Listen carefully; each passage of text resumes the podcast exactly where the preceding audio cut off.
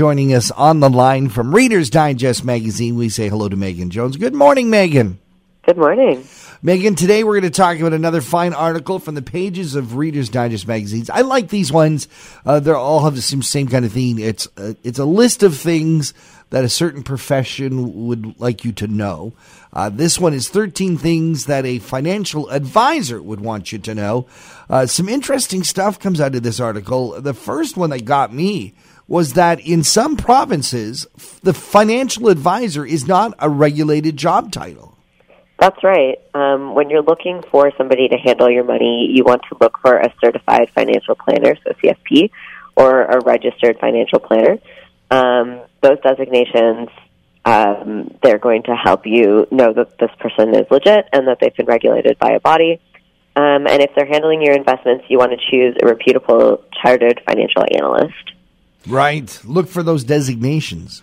Megan, a lot of people, I'm including myself in this, have no idea what questions to ask when you're talking about money, but it sounds like that's okay when you're when you're looking to uh, consult with a financial planner. That's right. Up to a third of Canadians don't seek out financial planning because they don't know what questions to ask and they're intimidated, which is totally fair. But a good planner is going to expect that they'll need to talk you through complex matters. So you have to let go of that shame, um, and the expert is there to guide you. Uh, so you just got to come with to them with your questions and and have adopted no stupid questions kind of idea.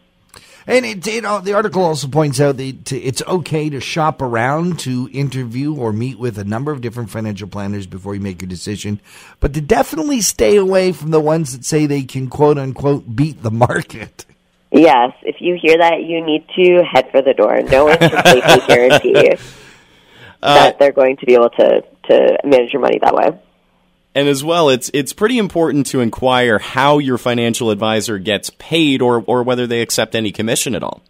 Mm-hmm. It's fair to ask whether they receive fees for recommending products over others, um, and you need to be sure that what you're buying meets your needs. So, um, knowing how they get paid and whether or not they have any stake in what you buy is is crucial.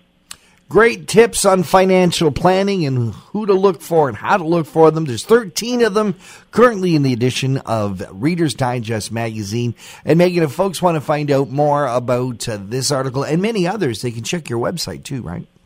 That's right. They can visit us at rd.ca. Megan Jones from Reader's Digest magazine, thanks for joining us here and Talk to the Town. Thanks so much.